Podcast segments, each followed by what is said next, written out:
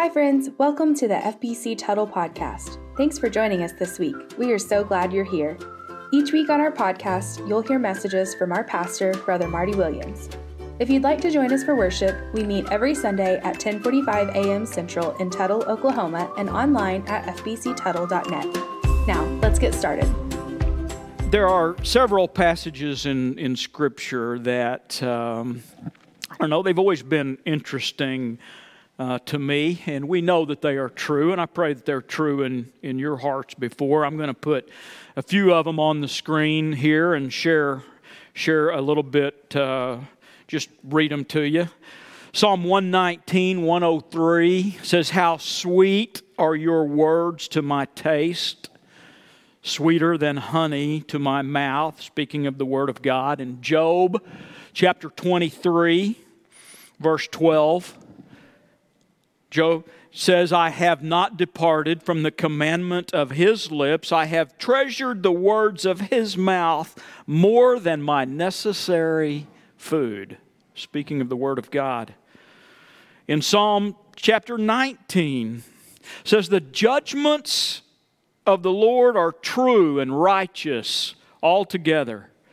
More to be desired are they than gold.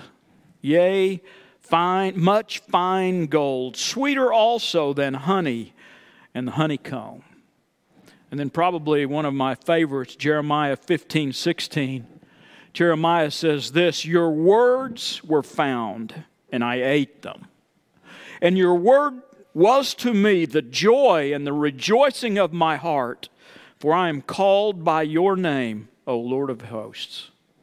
Have, have you ever wondered as they as they refer to the to the word of god these old testament prophets these old testament saints as they as they refer to the word of god as as sweeter than honey as more to be desired than gold words that were eaten and was to me the joy and rejoicing of my heart. Have you ever wondered what were they reading? Surely they were not surely they were not reading of the uh, of the judgments of God. Surely they were reading of the promises of God. I know don't know for sure what all you might think of when it comes to get, comes to to the Word of God, but probably oftentimes the promises of God. There, I brought this little book with me. It's called God's Promises for Your Every Need. I don't know. It's several hundred pages, just made up of Scripture promises that can be read. Uh, according to various situations of life and and all of those kinds of things. And I, I want to I want to spend the next several weeks preaching to you about some of the promises of God. Certainly, am not going to preach all of the promises of God, but I do want to preach about some of them. I don't know what you think about when you think about the promises of God. Probably, probably His promise of eternal life right john 3.16 for god so loved the world that he gave his only begotten son that whoever believes in him shall have eternal life. Promise of eternal life. Or maybe his uh, promise of protection and provision. Matthew chapter 6, right? Don't worry about your life. What you will eat, what you will wear, for your heavenly Father knows that you need these things. Amen? His promise of protection and provision or or maybe even for some it's the it's the promise of heaven right? John chapter 14 right? I go to prepare a place for you. Amen? Amen. Promise of heaven so i'm going to spend a little bit of time preaching on some of the promises of god and the first one that I want to preach on just a little bit, and it is a it is a topic that is vast and deep, and there's no way that it could be done proper justice. But it is the promise of grace. promise of grace. word grace is used over 160 times in your Bibles, beginning in the Old Testament, early in the, uh, in the book of Genesis. Genesis chapter 6, verse 8 is its first use in the Bible, and it says this But Noah found grace in the eyes of God. As the world was a sinful place, Noah was a follower of God. And because of that, and because of his obedience to God, the Bible says that Noah found grace in the eyes of the Lord. So, what is, what is grace? What is grace? You know, it's been described lots and lots of different ways. You know, we've, we've probably, you've probably seen the acronym G R A C E, God's riches at Christ's expense. We, uh, it, is, uh, it is God's favor on whom He chooses, just His absolute favor, God's undeserved favor to mankind. One of the, uh, one of the definitions that, uh, that I kind of read about today and that I want to use today, and it goes with many of the songs that you were singing, is I want to define grace as God's provision for our every need when we need it. God's provision for our every need when we need it. It is seen most fully in the, in the person of Jesus Christ. In John chapter 4, John chapter 1, beginning in verse 14, John says, And the Word became flesh and dwelt among us and we beheld his glory, the glory as of the only begotten of the Father, full of grace and truth. And of his fullness we have all received, and grace for grace. For the law was given through Moses, but grace and truth came through Jesus Christ. It is because of grace that we can be saved from the consequences of our sin. Ephesians chapter 2, verse 8 For by grace, for by grace, you have been saved through faith. And that not of yourselves, it is the gift of God, not of works, lest anyone should boast. We needed salvation. Grace, God's provision for our every need when we need it. But, but grace is far more than salvation. Our text for today is going to be in, in 2 Corinthians chapter 12. And in 2 Corinthians chapter 12, well, I mean, a little bit of background on 2 Corinthians first. Paul, Paul founded the, the church at Corinth. But, uh, but lately, and after Paul left, false teachers had come into the church. And they had, they had pretty well convinced those in the church that, that Paul's gospel was an, was an errant gospel. And in fact, that Paul was a false apostle of Jesus. And Paul, Paul wrote letters. He wrote, the, he wrote the, the book of First Corinthians. He wrote another letter that's called the harsh letter that we don't even know about. He sent Titus there to, to kind of straighten him out. And Titus brought back word to Paul that, that most of the church, Paul, has repented. Most of them have repented, but not all of them. Not all of them. And, uh, and, and, it is, and it is that it is in that environment that Paul writes this letter of Second Corinthians.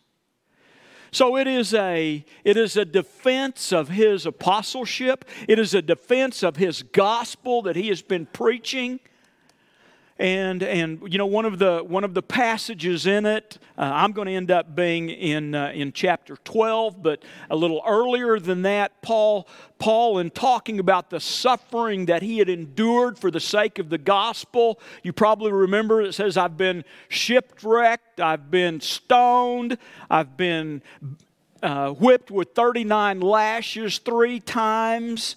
And he, he goes through all, I've been persecuted by Jews, I've been persecuted by Gentiles. And he went through all of these sufferings that, uh, that he had had and been through. By which, of course, the false apostles had been through none. So he was, used, he was, he was saying, I, I don't want to boast in these things. I want you to believe what I say because of what I say and how I live my life, not because of the experiences that I've had. But he said, although I don't want to, I will boast a little bit. Those are the things that I have been through. Those are the sufferings that I've been through for the sake of the gospel. He was doing it as a defense to his own apostleship to to show them the error of their ways in, in, in identifying and going with false apostles, that he was the preaching to them the true word of God. And then we come to 2 Corinthians chapter 12. I want to uh, read the first six verses and then speak for them just a little bit. I'm going to focus the majority of my sermon on verses 7 and following beginning in verse 1, it says, It is doubtless not profitable for me to boast. See, he's already talked about his sufferings. But he said, I will come to visions and revelations of the Lord. See, Paul, Paul had had the book of Acts record six different visions that God gave Paul, beginning, beginning with his conversion on the Damascus Road. Paul's entire experience with, with the Lord Jesus has just been incredibly intimate and personal. Seeing visions from the Lord Himself. You know, we, I mean, wouldn't you, wouldn't you, wouldn't you, wouldn't you like to see a vision from God? I mean, you would. I mean, I would. I know you would too. I mean, we have the Word of God, so God doesn't, doesn't have to speak in visions anymore, right? And we have the Word of God. But, but how powerful it would have been for Paul to say, Let me tell you about my visions. How God has spoken to me in comparison to the false apostles, right? That said he wasn't real, said he wasn't a real deal. I, I will come to visions and revelations of the Lord. I know a man in Christ who 14 years ago, whether in the body I do not know, or whether out of the body I do not know, God knows, such a one was caught up to the third heaven. Paul begins speaking about himself in the third person. When he says I, he is speaking from a place of, of humility he is speaking of himself as, as one that has had the visions and had the revelations of the Lord. And he said, I know a man in Christ who 14 years ago, 14 years ago, from the time that this gospel was written, would have been sometime between his time on the Damascus Road and really in the beginning of his ministry. It was a long time ago. And he gives us no clue about it ever before or even now, other than to say that he had it. In fact, he said, I don't even know if I literally went to the third heaven. And I've kind of described the third heaven to you before. The third heaven is the place where God dwells.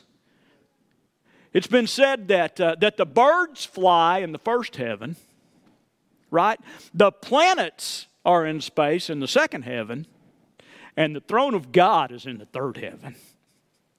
And Paul says, I've been to the third heaven. I don't know. I don't know if I bodily actually went or not.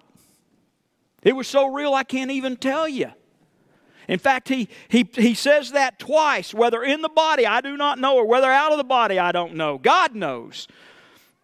Such a one was caught up to the third heaven, and I know such a man, whether in the body or out of the body, I don't know. God knows how he was caught up into paradise. You guys ever get confused about the difference between heaven and paradise?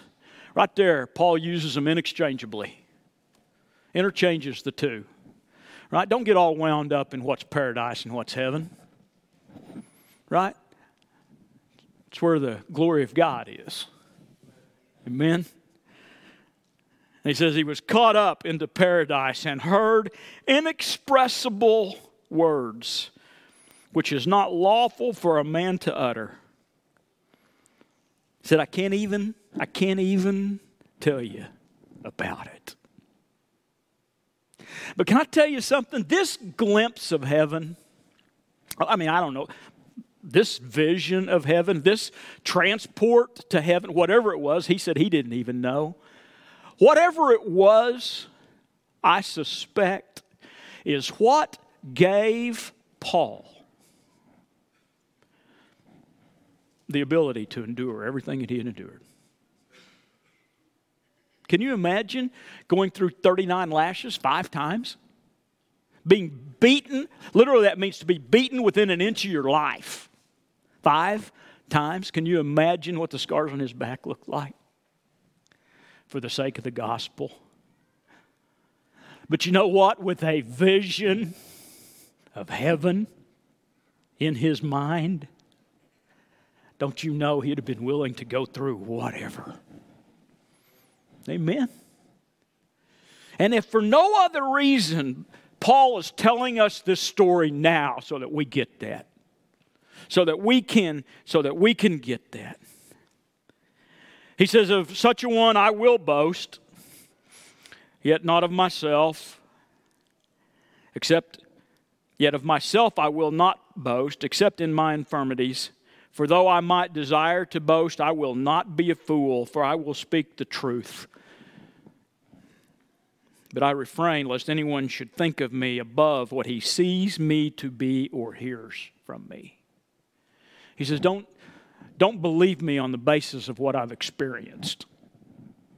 Because he knew that that experience that he had that intimate time that he had with God. The word paradise literally means a walk in the garden.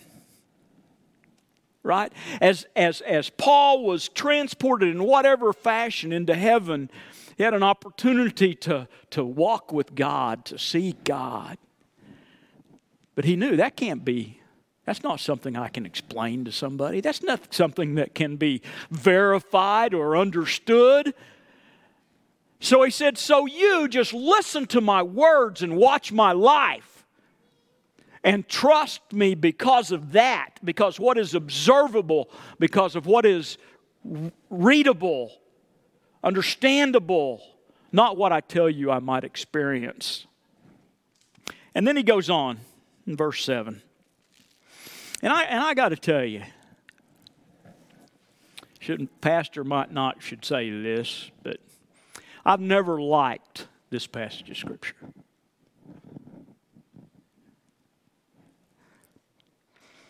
And Paul says, And lest I should be exalted above measure by the abundance of the revelations.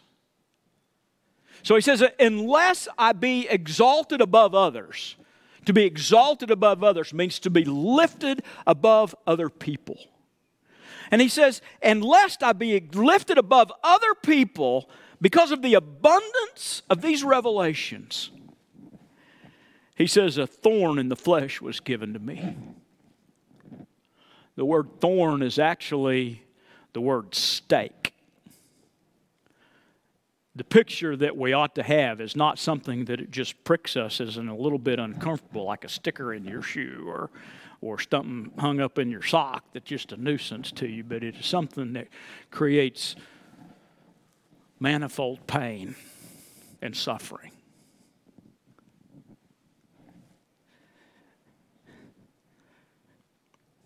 And he said, A thorn in the flesh was given to me. And he tells us what it was it was a messenger of Satan a messenger of Satan. Messenger, most times in the Bible, you probably know, is, is translated angel, right? An angel of Satan. Well, what's an, what do we call an angel of Satan? A demon. That's what we call an angel of Satan. We call an angel of Satan a demon. So, a messenger of Satan was given to me to buffet me. To buffet means to beat with fists, right? Um, I was talking to Brenda, uh, you know, kind of about this a little bit earlier in the week. She said, uh, I thought it was like, you know, buffering or something, you know, just a little pushback, you know, from the winds. No, that's not what it is. It's not a little pushback. This is to be beaten. And Paul says this messenger of Satan that beat him, that beat him, was, was given to him. Was, was given to him. Verse 8 says, Concerning this thing, I pleaded with the Lord three times that it might depart from me. Fervent prayer, and you got to know, right? Paul was a warrior in prayer. Paul had raised people from the dead. Paul had healed people. Paul had had chains fall off of him in prison as a result of prayer. Paul knew how to pray. And it says three times that he pleaded with the Lord, to plead with the Lord. I mean, it's a continual thing, it's a continual begging. Lord, deliver me from this thing, right? And that it might depart from me.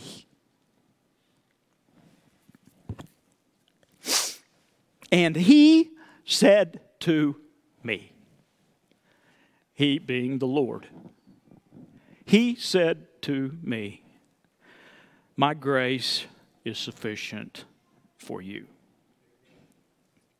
For my strength is made perfect in weakness. My strength is made perfect in my grace is sufficient for you. I told you I don't like this passage. I don't like this passage because in, in, in my own life, I want the sufficiency of the sufficiency of the Lord to be what Paul wanted the sufficiency of the Lord to be. Deliver me. Much the same way Jesus prayed in the garden, right? Take this cup from me. Isn't that the cry of our hearts when we pray? Most certainly it is.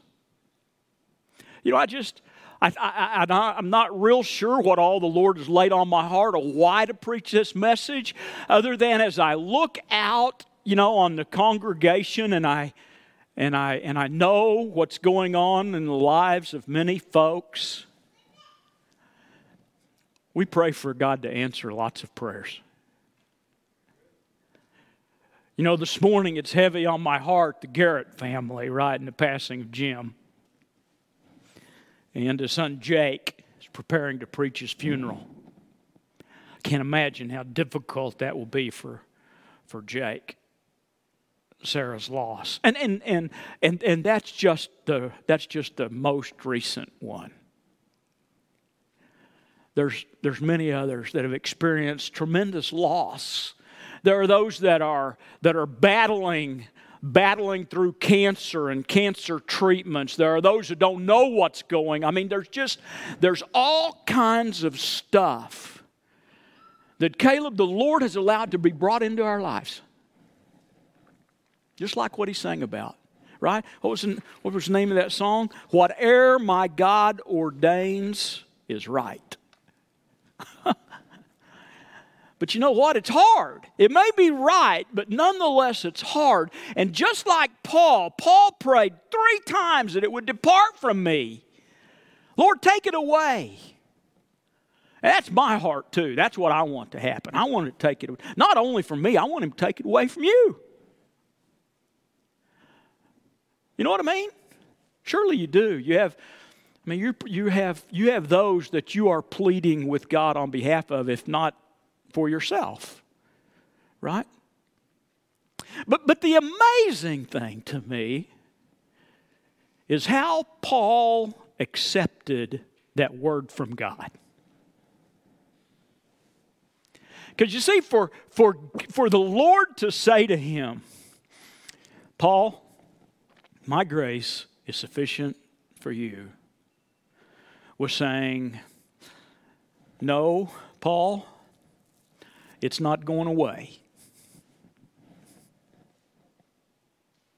It's not going away. But my grace, my ability to meet your every need when you need it is sufficient.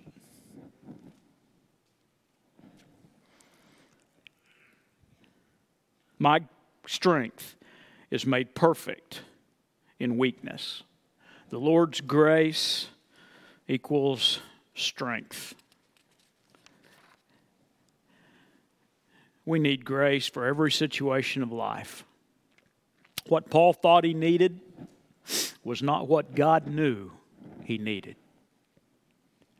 I would have said, God, I promise I won't be proud.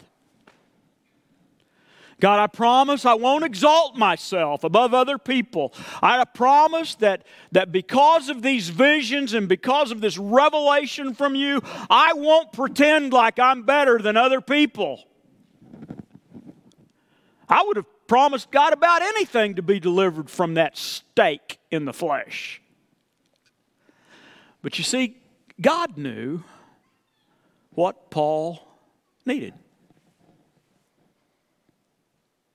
God must have known that Paul had that tendency, perhaps, to be proud or boastful. We can't imagine that in Paul's life. But you know what? We do we trust God enough? Do we trust God enough to, to just believe him in that? Look, look at look at what look at what Paul said, right? And I lost it. He said, I will very gladly. No, that's not it. I'm, I'm going to get there. Therefore, most gladly, I will rather boast in my infirmities, that the power of Christ may rest upon me. Therefore, I take pleasure in infirmities, in reproaches, in needs, in persecution, in distresses for Christ's sake. For when I am weak, then I am strong. I would have said, God, let me pray three more times. That's biblical, by the way. There is absolutely nothing wrong. It is perfectly biblical for Paul to pray in the power of the Holy Spirit that God would take this away. Perfectly acceptable for me to pray for healing for comfort, for all of those things that we pray for. Perfectly acceptable.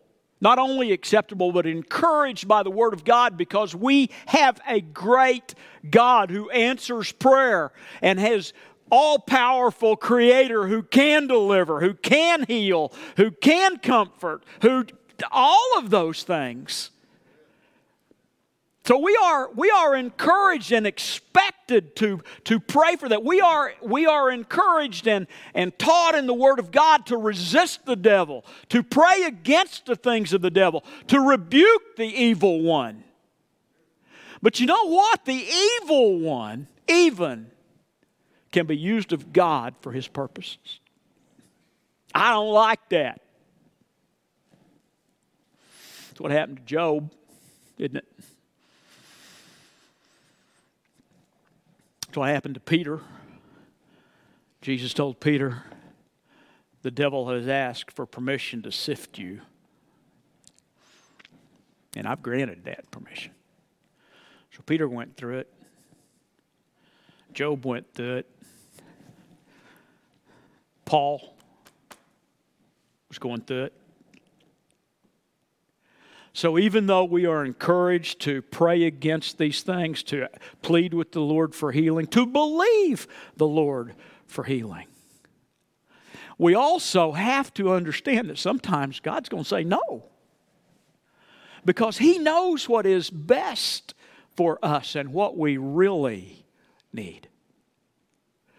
And you see, I think at times that when when those things happen, when, when we pray three times and, and we don't see an answer, right? We either keep praying for something that God's not going to do, which I don't, unless God speaks to me and tells me why He's not doing it. I mean, praise the Lord, Peter, I mean, Paul at least knew, right?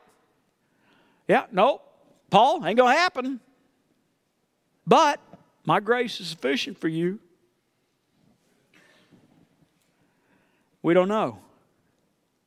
But do we trust God enough to be like Paul, where he says,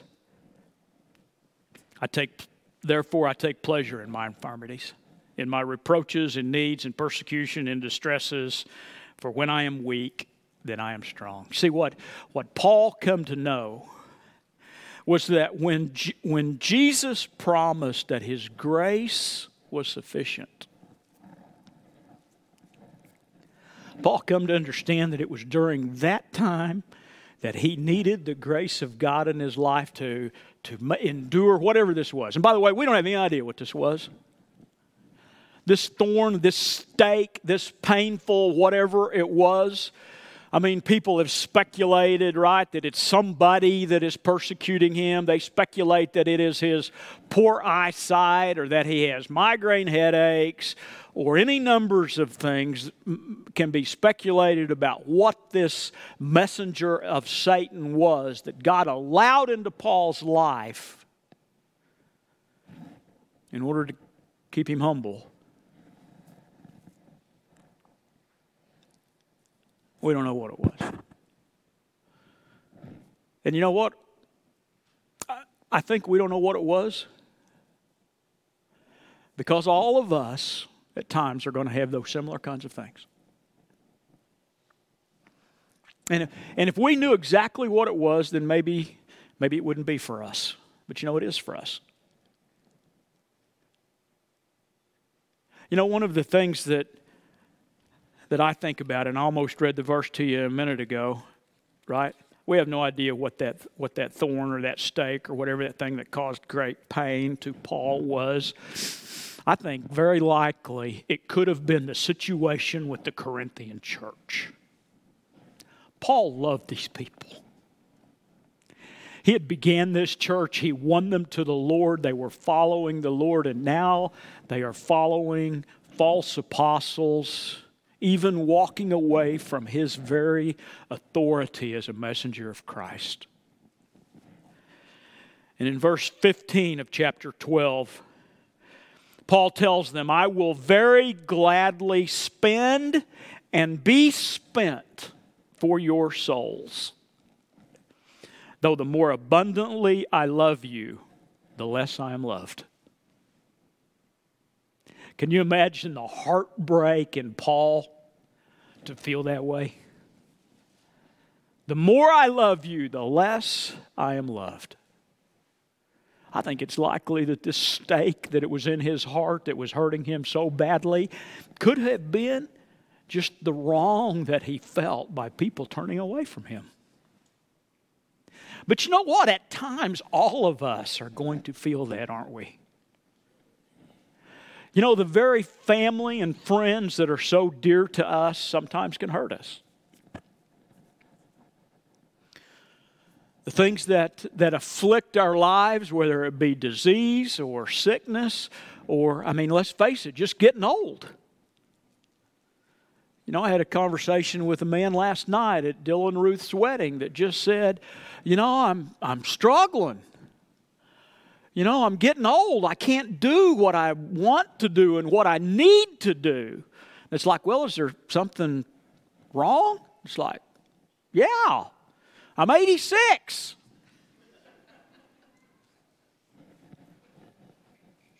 Hey, I'm serious. A lot of us in this room can recognize that we can't do the things we used to do. And we want to, and we try to. And we can't. And it's not our fault. And it's not God's fault. It's just a fact of living in a sinful world. But you know what Jesus says? He says, My grace is sufficient for you. I will meet every need you have when you need it. And we have lots of needs, don't we? We want, we want God to meet them all for us by answered prayer. And we pray fervently because we know, just like what James says, right? The faithful, fervent prayer of a righteous man avails much. May we not be a people to let down in our prayer and our intercession for others. May we not be a people that, that don't continue to stand in faith, trusting in, what, in the Word and the power of God to make a difference in our lives, but we also must understand that His grace is sufficient, whatever we might be going through. And sometimes we don't like it. But Paul said, In my weakness am I most strong. You know, I think that couple of passages that that uh, that come to mind, First Chronicles 16 verse 11 seek the Lord and his strength. See, strength is virtually the same thing as grace. right? I mean, that's, that's what, that's what, uh, that, that's what that passage uh, basically, you know, basically said, right? I boast in my infirmities that the power of Christ may rest upon me. I take pleasure in my infirmities and reproaches, for when I am weak, then I am strong. Grace equals the strength of God. 1 Chronicles 16 11 says, Seek the Lord and his strength. And then it says this Seek his face forevermore. Told you a week or two ago that I believe that the face of God represents the very presence of God. And I think that's the reason that Paul said that I can stand in his strength because when I'm going through this stuff, I am in his presence. 1 Peter 5, 6 and 7 says, Therefore, humble yourselves under the mighty hand of God, that he may exalt you in due time, casting all your cares upon him. There are many of you that are undergoing stuff, different stuff. Stuff that you might understand, stuff you might not understand. If you're not undergoing it now, you will. You will. Don't need to worry about it, but you will. And Jesus says, My grace is sufficient for you. Do you know the grace of God? Have you, have you in faith committed your life to Him? That's, that's the ultimate grace. Come on. The ultimate grace is trusting in Christ for salvation. For by grace you're saved through faith. Amen. I, I hope that you know the grace of God in salvation. If you don't, today can be the day of salvation for you. For the Lord calls you to be saved, to give your life to Him, to commit to Him. But then, secondly, right? Is are you allowing, are you trusting in the grace of God? Are you are you do you know and do you trust in the grace of God to make provision for your every need when you need it? Not when you want it, but when you need it. I think it's a lesson that all the children of God can learn better. His grace is sufficient for us. Hey, friends, before you go, if you have a prayer request, we invite you to send us an email at prayforyou at att.net. That's P R A Y, the number four, Y O U at att.net. Or call the church office at 405 381 2492. If you'd like to learn more about our children's, youth, men's, women's, or senior adult ministries, visit our website at fbctuttle.net. Thanks again for joining us today. We love you and we hope you have a blessed week.